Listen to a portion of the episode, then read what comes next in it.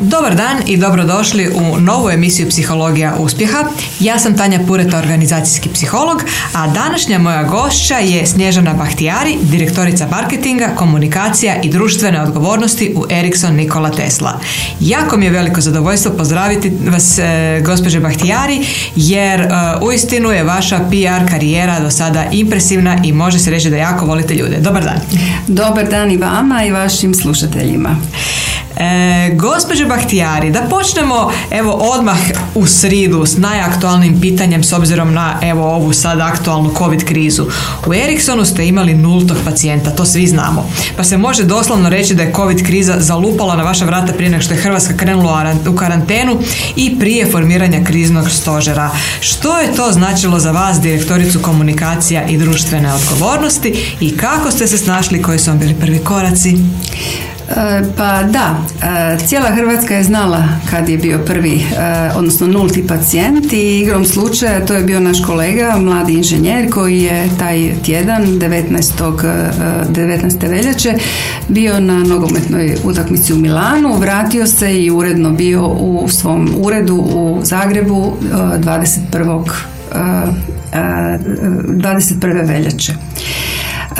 U trenutku kad se saznalo da je e, e, taj nulti pacijent u Hrvatskoj se pojavio, e, mi nismo znali da je riječ o našem zaposleniku ali je naš e, krizni stožer već prije djelovao jer je već tada bilo jasno da se e, pandemija e, polako širi i da je moguće s obzirom da smo mi dio globalne organizacije da je lako moguće da neko od naših zaposlenika, ljudi koji nama dolaze u posjet i tako dalje bude imao problema upravo sa tom bolešću COVID-19. Taj dan kad smo imali dakle krizni e, stožer mi smo razgovarali o sljedećem koraku, a to je u tom trenutku značilo e, za, e, zatvaranje putovanja, odnosno zaustavljanje putovanja prema Italiji, jer je tada Italija bila izložena i dogodilo se da na taj sastanak je kolega koji je bio član kriznog stožera nešto malo zakasnio i kad je došao rekao vi ste čuli. A mi smo rekli da i nastavili sastanak misleći da on misli da je riječ o zatvaranju e, putovanja prema Italiji. I sastanak se bližio kraju i kolega je nakon toga, mi smo dogovorili operativno što trebamo napraviti, komunikaciju i tako dalje. I on je na, u jednom trenutku samo ovaj, rekao da, a šta ćemo onda sa našim zaposlenim zaposlenikom i mi smo tad zapravo shvatili da je riječ o našem zaposleniku, što po protokolu tada nije bila informacija koju smo mi bili saznali e, službenim putem, nego je obitelj javila e, u kompaniju i na taj način smo mi dobili informaciju da je riječ o našem kolegi. To ovako sad e, zvuči e, dosta simpatično, međutim u tom trenutku je to bio ogromni šok za nas. E, ja moram priznati u svojoj karijeri nikad nismo, ja nisam imala situaciju u kojoj je toliki interes javnosti bio, jer se taj nulti pacijent koji se pojavio u Hrvatskoj zapravo je bio i nulti pacijent u cijeloj globalnoj organizaciji, znači u cijelom, cijeloj korporaciji Ericsson, pa je dakle interes svih bio jako velik za informacije, a s druge strane e, mi smo se istog trenutka e, naravno ovaj, e, organizirali i pobrinuli vezano za zdravlje i sigurnost naših zaposlenika, stupili u kontakt sa svim nadležnima od kriznog stožera na razini zemlje do svih struktura koje su nama u tom trenutku mogle pomoći u donošenju potrebnih odluka. Komunicirali smo interno sa zaposlenicima, eksterno sa javnošću da se zna da je riječ o našem zaposleniku zato što je to bio jedini ispravni način da me u toj situaciji zapravo informiramo javnosti o tome i poduzeli smo sve mjere da bi e, naša radna mjesta bila sigurna, to znači da smo nakon e, posjete epidemiologa koji su obavili e, preglede i uputili 40 zaposlenika u samoizolaciju jer su oni bili u mogućem kontaktu sa kolegom. Dakle, nakon tog njihovog stručnog posla mi smo u dva dana sljedeća praktički imali sve naše lokacije pod dezinfekcijom, čišćenjem i tako dalje Znači nakon ta dva dana ljudi su se uredno vratili na, u svoje urede, a e, tijekom ta dva dana radili su od doma. Naravno kako situacija se nije popravila u međuvremenu, nego kao što vaši e, slušatelji znaju i cijela javnost, e, došlo je dalje do širenja i e, sve većeg broja slučajeva samog zaraze ovaj, koronavirusom.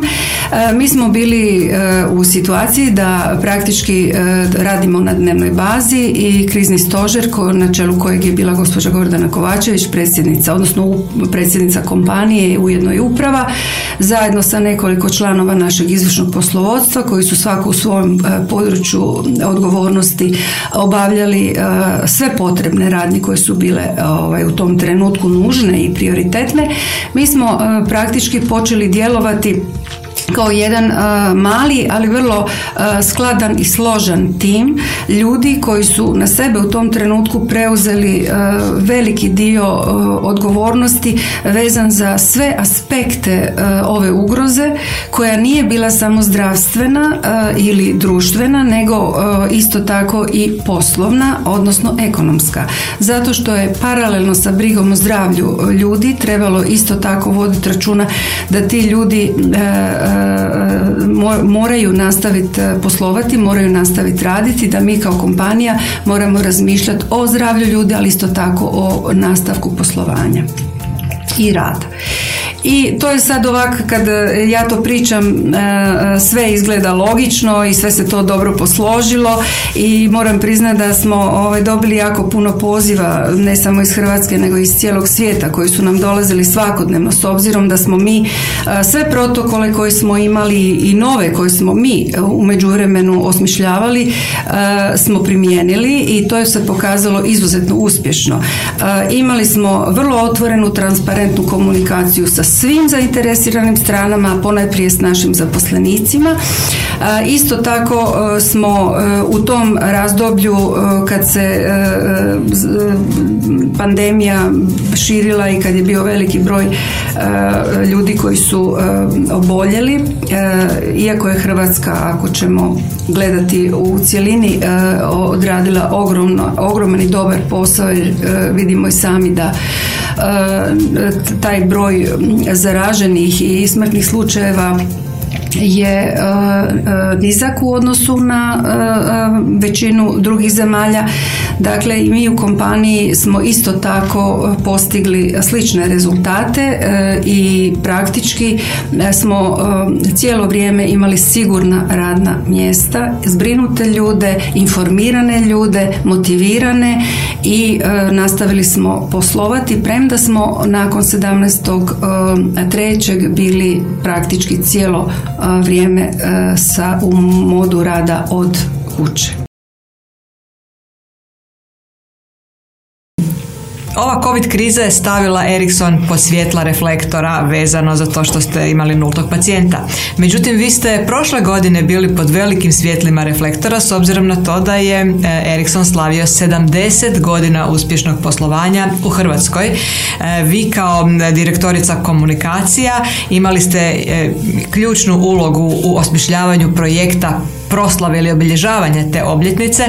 Pa evo, e, s obzirom da znam koliko vam je na srcu su i zaposlenici i e, klijenti i općenito Ericsson, ispričajte nam priču e, što je to, kakav je to bio projekt za koji ste između ostalog i dobili nagradu Grand Prix. E, ovaj projekt od prošle godine, dakle obilježavanje 70. obljetnice Ericssona Nikole Tesle je projekt koji je nastao kao jedan, jedna zahvala ili dakle svim generacijama zaposlenika Ericssona Nikole Tesle koji su u ovih 70 godina stvorili ono što Ericsson Nikola Tesla danas je. Mi smo hrvatski i regionalni lider u ICT-u, kompanija koja zapošljava 3200 zaposlenika, mahom visoko obrazovanih i najveći hrvatski izvoznik znanja. Dakle, to je ono s čim se mi danas možemo pohvaliti. Međutim, nikad ne zaboravljamo da je kroz našu kompaniju prošlo pa skoro 25 tisuća zaposlenika koji su ostavili svoj trag i ugradili svoj dio u taj e, uspjeh Eriksona Nikole Tesle danas. A mi smo danas i pridružena članica korporacije Ericsson. Dakle, e, sudjelujemo u razvoju tehnologije, naši stručnjaci rade u cijelom svijetu i kao takovi priznati su i za njihov rad i kreativnost i e, sve ono s čim oni danas doprinose razvoju tehnologije i održivom razvoju e, zna cijeli svijet. A sama obljetnica je bila i prilika da mi na jedan vrlo poseban, jedinstven način pokažemo koliko nam je stalo e, do svega toga, pa smo između ostalog tim povodom izdali monografiju Eriksona Nikole Tesle povodom 70. obljetnice koja je i sama bila dosta e, veliki zalogaj, ali smo ga uspješno prebrodili i mislim ostavili ipak jedan zapis o djelovanju tako velike i važne hrvatske kompanije, a s druge strane smo okupili eto u, u e, areni 4,5 tisuće uzvanika, među kojima su bili naravno naši umirovljenici, naši zaposlenici, ljudi koji su s nama, dakle naši kupci ključni, partneri, akademska zajednica, dakle ljudi s kojima surađujemo, pa do predstavnika državne vlasti koji su svojim sudjelovanjem u tom programu zapravo iskazali priznanje samoj kompaniji na e, uspješnom e, jubileju, ali isto tako i na e, i tom jedinstvenom načinu na koji se kompanija nosi u tako kompetitivnom okruženju tako dugi niz godina, jer jedan je novinar jako lijepo napisao da je jako teško nabrojiti zapravo velike kompanije koje su uspjele ostati i opstati u takvom kompetitivnom okruženju tako dugo. Tako da je to bio jedan vrlo, vrlo vrlo emotivan događaj. Ja moram priznati da kad se sjetim godine dana, dakle cijelu prošlu godinu mi smo radili zajedno naravno i sa suradnicima koji su nam u tome pomogli. Naša vrijedna ekipa iz našeg marketinga, komunikacije, društvene odgovornosti, suradnice s kojima vrlo tjesno i dugo surađujem i koje su u tom dijelu pokazale veliku upornost, kreativnosti i znanje, ali to nam naravno nije bilo dovoljno, zato su nam i drugi morali ovaj, e, e, pomoći, pa e, ti naši projekti u kompaniji uvijek su takovi da se uključuje jako veliki broj ljudi koji mogu svojim znanjem, kompetencijama pa i energijom i emocijom pomoći da takvi događaji budu tako, tako ovaj, ja bih rekla topli, ljudski i da za svima onima koji su ne samo bili tamo u, areni, nego i svima onima kojima su ovi koji su bili prenijeli tu svoju emociju, da zapravo zaključimo da je potrebno nekad reći hvala. Dakle, hvala svima onima koji su pomogli da kompanija tako dugo i uspješno ne samo da bude prisutna nego da je primjer drugima i kao što je i naša predsjednica tim gospođa Gordana Kovačević tim po prilikom bila rekla mi smo dakle svi oni koji su došli kad im je zahvaljivala zapravo je rekla da time pokazuju koliko cijene ono što mi radimo. E, gospođa Bahtijari, e, dobili ste između ostaloga i nagradu za osobi doprinos struci. Otkud ta ljubav za struku? Mislim, vidi se da volite ljude i vidi se da volite komunikaciju. E, I kako sve pridonosite njenom razvoju? E, da, 2014. E, godine sam dobila nagradu Huoja za doprinos struci. To je bilo u paketu sa još dva Grand Prix koje smo mi kao kompanija bili dobili za internu i eksternu komunikaciju za još dva projekta i e, to je e, e, za mene tada i za tim koji je bio iza svih tih naših projekata jer zapamtimo nikad to nije jedan čovjek ili nekoliko ljudi u pravilu je riječ o timu ljudi i u pravilu je riječ o toj sinergiji koju takvi timovi takav rad može zapravo ovaj, osigurati da vi uvijek imate nekakve vrlo kreativne nove stvari koje do tad nisu viđene i to je ono recimo gdje ja smatram da ako išta mogu mladim ljudima prenijeti koji žele biti u tom našem području komunikacija, onda to svakako je ljubav prema čovjeku i snaga komunikacije koja je osnovna ljudska potreba i zapravo i svaka tehnologija je tu da nama pomogne da mi ostvarujemo tu svoju ljudsku potrebu.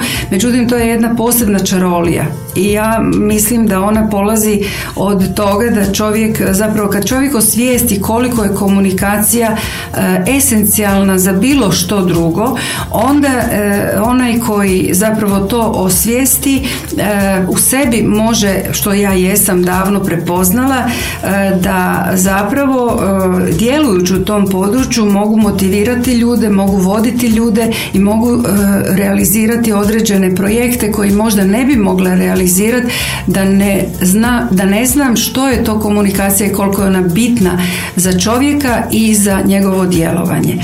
I u tom kontekstu naravno sam uvijek motivirala i druge iz sebe time da sam ljestvicu uvijek dizala više i da sam razmišljala o tome da ne gledam prepreku ili nešto što bi mene u tom trenutku zaustavilo u razmišljanju o nekakvim ciljevima koji su uvijek bili viši, nego sam uvijek razmišljala o tome zašto mi to ne bismo mogli. Mi to možemo. Trebamo se samo dobro organizirati, trebamo pronaći prave ljude, trebamo trebamo se zapaliti za ideju, trebamo se motivirati na pravi način, trebamo poštivati jedni druge i djelovati u jednom skladnom timu, pa onda svaki zadatak, svaki projekt može biti uspješan.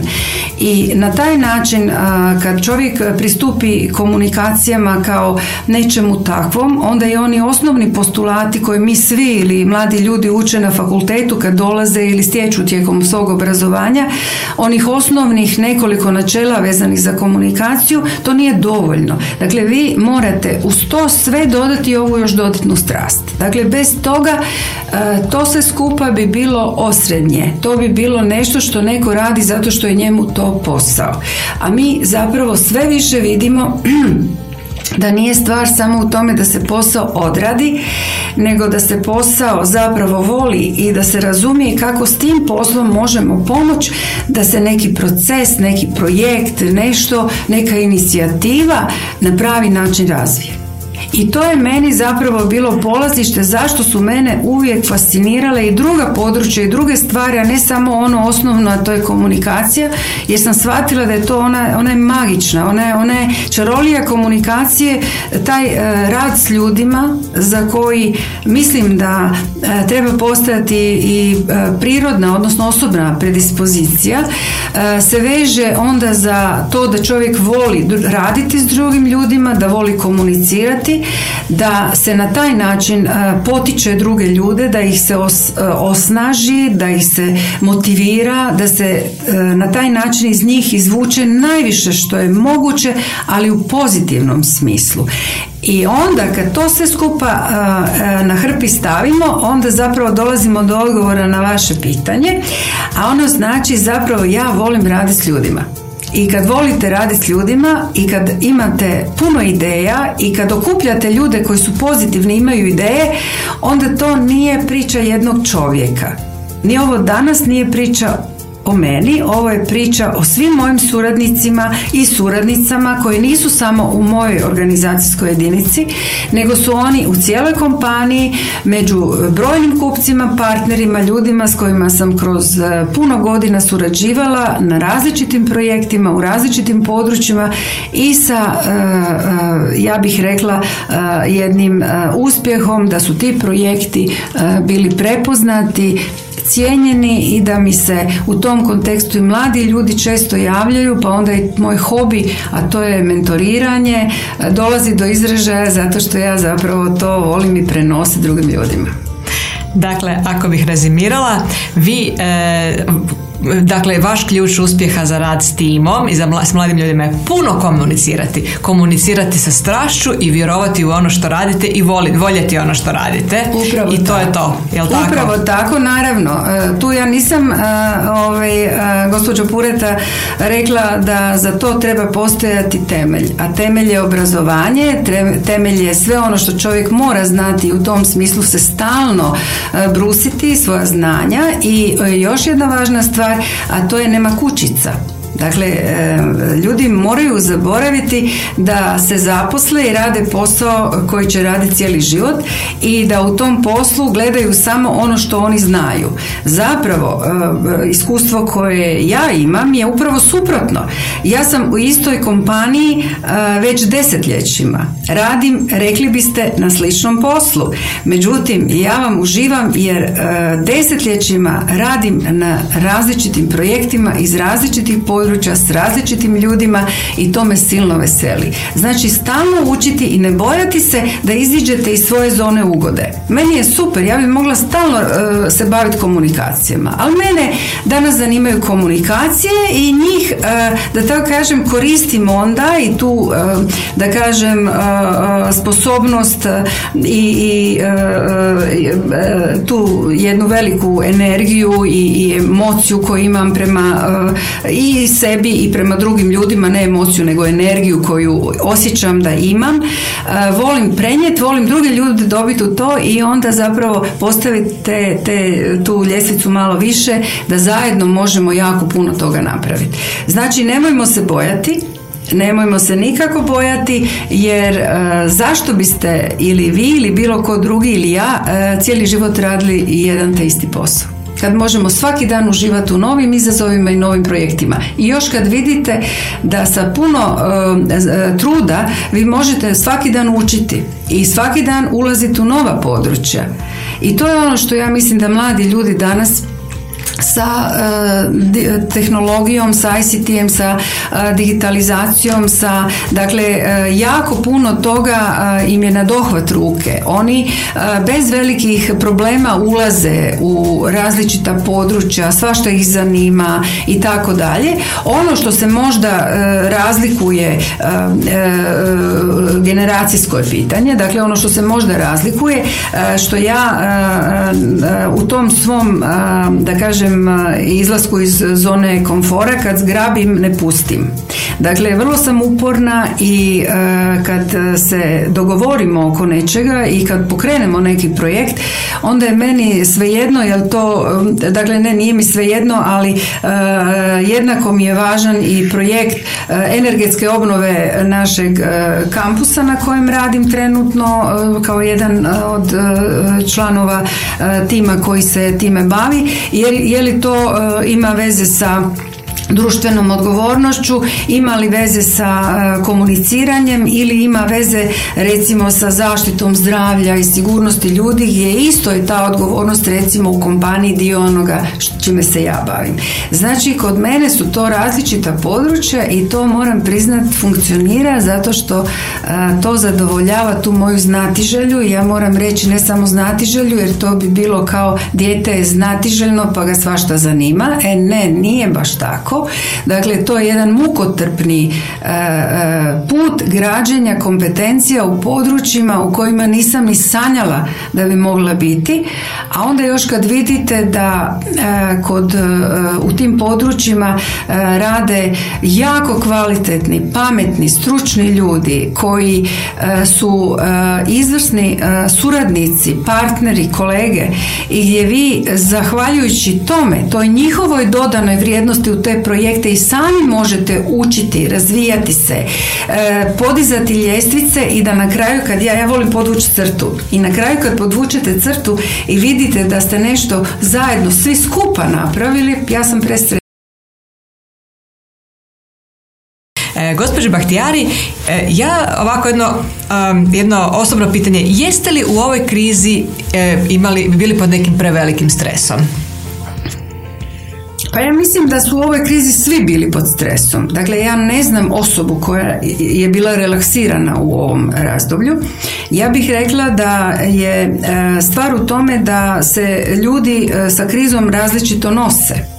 I e, moram priznati da evo e, tu, tu bih pohvalila naš e, krizni stožer koji je cijelo ovo vrijeme vrlo, vrlo savjesno, strateški, usmjereno, hrabro donosio svakodnevno odluke iza kojih smo stajali i osigurao transparentnu komunikaciju sa svima i zaposlenicima. Mi smo zapravo kao kriz, krizni stožer uputili u dva i pol mjeseca 35 poruka koje su išle našim zaposlenicima komunicirajući o svim aspektima onoga što se nama događalo. Upute, preporuke, važne stvari. U trenutku kad je bilo jasno da kontinuitet poslovanja i briga za održivost također je dio našeg komunikacijskog da kažem zadatka E, mi smo isto tako e, koristili tu priliku da ljude ne samo pobodrimo, motiviramo i smirimo i e, da ih uputimo da rade, da je to najvažnije što trebaju raditi, da rade savjesno, kvalitetno, nego smo zapravo te njihove priče i ono što su oni kroz to vrijeme prolazili i uspjehe koje smo imali, dakle ne zaboravimo u to vrijeme mi smo imali uspjehe, nove odgovornosti, projekte koji su se završavali i tako dalje, mi smo zapravo iskoristili i te informacije da bi podigli motivaciju e, cijele organizacije i na taj način ne samo e, utjecali da ljudi su manje pod stresom, nego da se stvori taj adrenalin e, da se može i u tim okolnostima napraviti čudo. I zato kažem, možda evo najbolje mi paše ovdje izreka jedna kaže zapravo neprilika je najbolja prilika. I mi smo to nekako, ne moram priznat, ovaj, cijelo ovo vrijeme e, jako, jako e, e, pazili da ljudi ne smiju biti zakinuti. Ne smiju biti zakinuti jer je dovoljna situacija dramatična i izvanredna da bi mi njih na taj način još pod veći stres stavljali.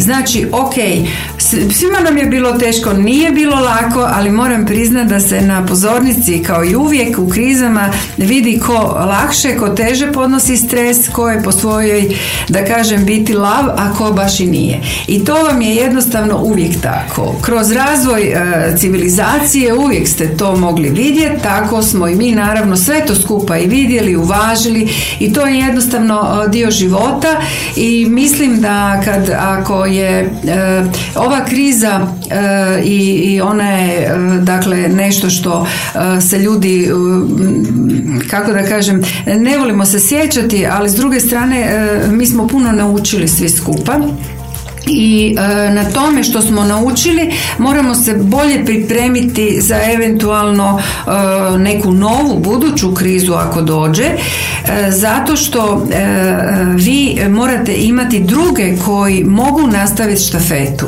Dakle nije stvar u tome da vi imate nekoliko ljudi koji se u nekim situacijama dobro ili bolje snalaze nego zapravo taj kontinuitet i razmišljanje onima koji dolaze mora biti prisutno. Jer će se neka nova ekipa, neka nova generacija ili neki novi ljudi u budućnosti morati nositi sa sličnim krizama ili sa nekim drugim problemima.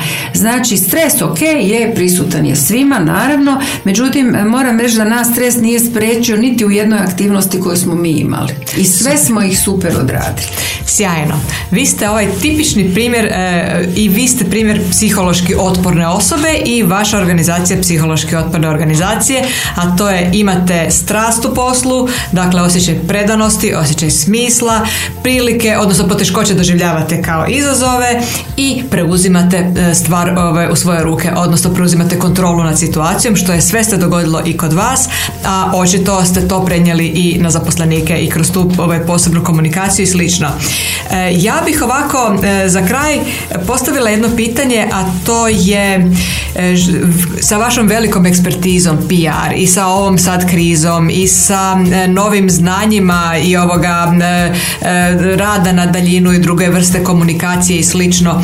Što da li dalje vrijede ista načela komunikacije ili što bi našim slušateljima preporučili da je obavezna stvar u komunikaciji, što je nešto što se čega uvijek trebaju držati, što je nešto što uvijek trebaju izbjegavati kako bi im njihovi odnosi sa njihovim bliskim ljudima, zaposlenicima, klijentima, javnosti bila što bolja? Pa ja mislim da postoji jedna, jedna riječ koja opisuje oba ekstrema, a to je vjerodostojnost.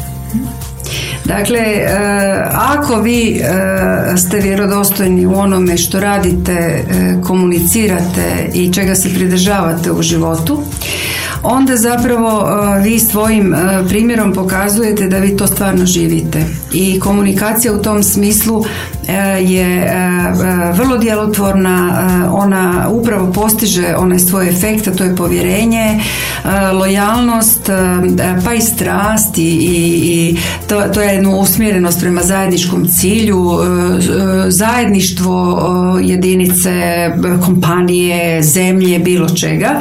A s druge strane, ako ona ne postoji, onda ste nažalost u situaciji da to postaje isprazno jer vam niko ne vjeruje. Znači, e, te, te dvije stvari zapravo treba promatrati u jednom, da tako kažem, u paketu i svako onaj ko želi imati uspjeh i da ga ljudi poštuju, onda e, naravno e, treba se pridržavati onih osnovnih načela kod komunikacije i oko otvorenosti i oko svega onog drugog što treba biti, dakle i, i točnosti, i iskrenosti, i istinitosti i tako sve to skupa. Međutim, mi svi na neki način kreiramo te naše odnose i naravno da u tom kontekstu treba uvažavati i slušati. Dakle, e, nije e, stvar u tome da čovjek e, uvijek je u pravu, niti da je ono što on misli najbolje što može biti. Znači, velike uši, velike oči i biti vjerodostojan, ali jako dobro slušati i upijati ono što vam organizacije i ljudi govore, jer oni zapravo na taj način pokazuju ne samo da cijene taj angažman ili, ili to što se događa, nego da žele sudjelovati. I samim tim, vi ste već njih dobili. Znači, čim oni žele sudjelovati, to je super. To znači, idemo razgovarati o pravim stvarima, idemo razgovarati o nečemu što je pozitivno, usmjereno prema budućnosti, idemo razgovarati o vašoj ulozi u svemu tome. Što vi možete napraviti? Koliko? Imate neku novu ideju? Idemo zajedno vidjeti što možemo napraviti. Znači, e, to je u svim vremenima i za uvijek tako, jer smo mi ljudi. Da mi nismo ljudi, to bi možda bilo drugačije.